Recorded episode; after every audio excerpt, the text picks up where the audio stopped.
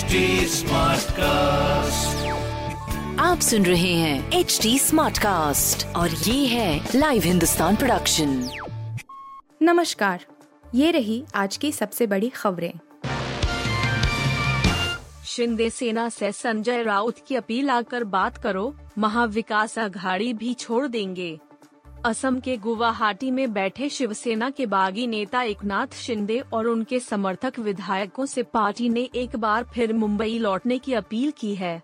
राज्यसभा सांसद संजय राउत ने गुरुवार को मीडिया से बात करते हुए कहा कि महाराष्ट्र के बाहर जो विधायक हैं, उन्होंने हिंदुत्व का मुद्दा उठाया है।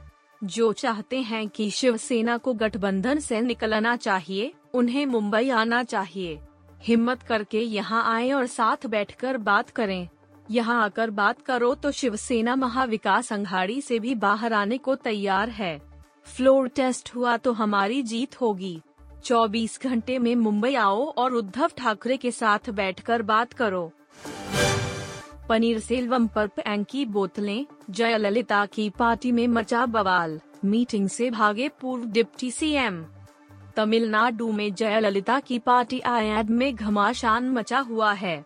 पार्टी की आम परिषद की बैठक में आज अन्ना द्रमुक के समन्वयक और पूर्व उप मुख्यमंत्री ओ पनीर सेल्वम पर पानी बोतलें फेंकी गई बैठक चेन्नई के वनगरम के श्रीवारू वेंकट चलपति पैलेस में हुई। बैठक में हंगामा होते देख पनीर सेल्वम अपने समर्थकों के साथ भाग खड़े हुए। खुद अपना बजट भी नहीं बना सकता पाकिस्तान। एम ही सब तैयार करा रहा, शहबाज शरीफ की मंत्री ने कबूला सच। पड़ोसी मुल्क पाकिस्तान की आर्थिक हालत बेहद खराब हो गई है और इसका असर उसकी संप्रभुता पर भी पड़ने लगा है। यहाँ तक कि अब वह अपना बजट तक अपनी मर्ज़ी से तैयार नहीं कर सकता है। शहबाज शरीफ सरकार की मंत्री शेरी रहमान ने यह बात कही है। उन्होंने आरोप लगाया कि इमरान खान की सरकार ने ऐसे फैसले लिए थे कि पाकिस्तान दिवालिया होने की कगार पर पहुँच गया। अब उसके उसके पास बजट तैयार करने में इंटरनेशनल मॉनेटरी फंड की शर्तों को स्वीकार करने के अलावा कोई विकल्प नहीं बचा है। पाकिस्तान की नेशनल असेंबली में बजट को लेकर चर्चा के दौरान उन्होंने यह बात कही। कपिल देव का बोल्ड बयान, क्या रोहित शर्मा? विराट कोहली और के राहुल को करना चाहते हैं टी टीम से आउट भारत को उन्नीस सौ तिरासी में अपनी कप्तानी में पहली बार वर्ल्ड चैंपियन बनाने वाले कप्तान कपिल देव ने टीम इंडिया के कप्तान रोहित शर्मा, विराट कोहली और के राहुल को लेकर कुछ ऐसा कहा है, जिसकी शायद ही किसी को उम्मीद होगी।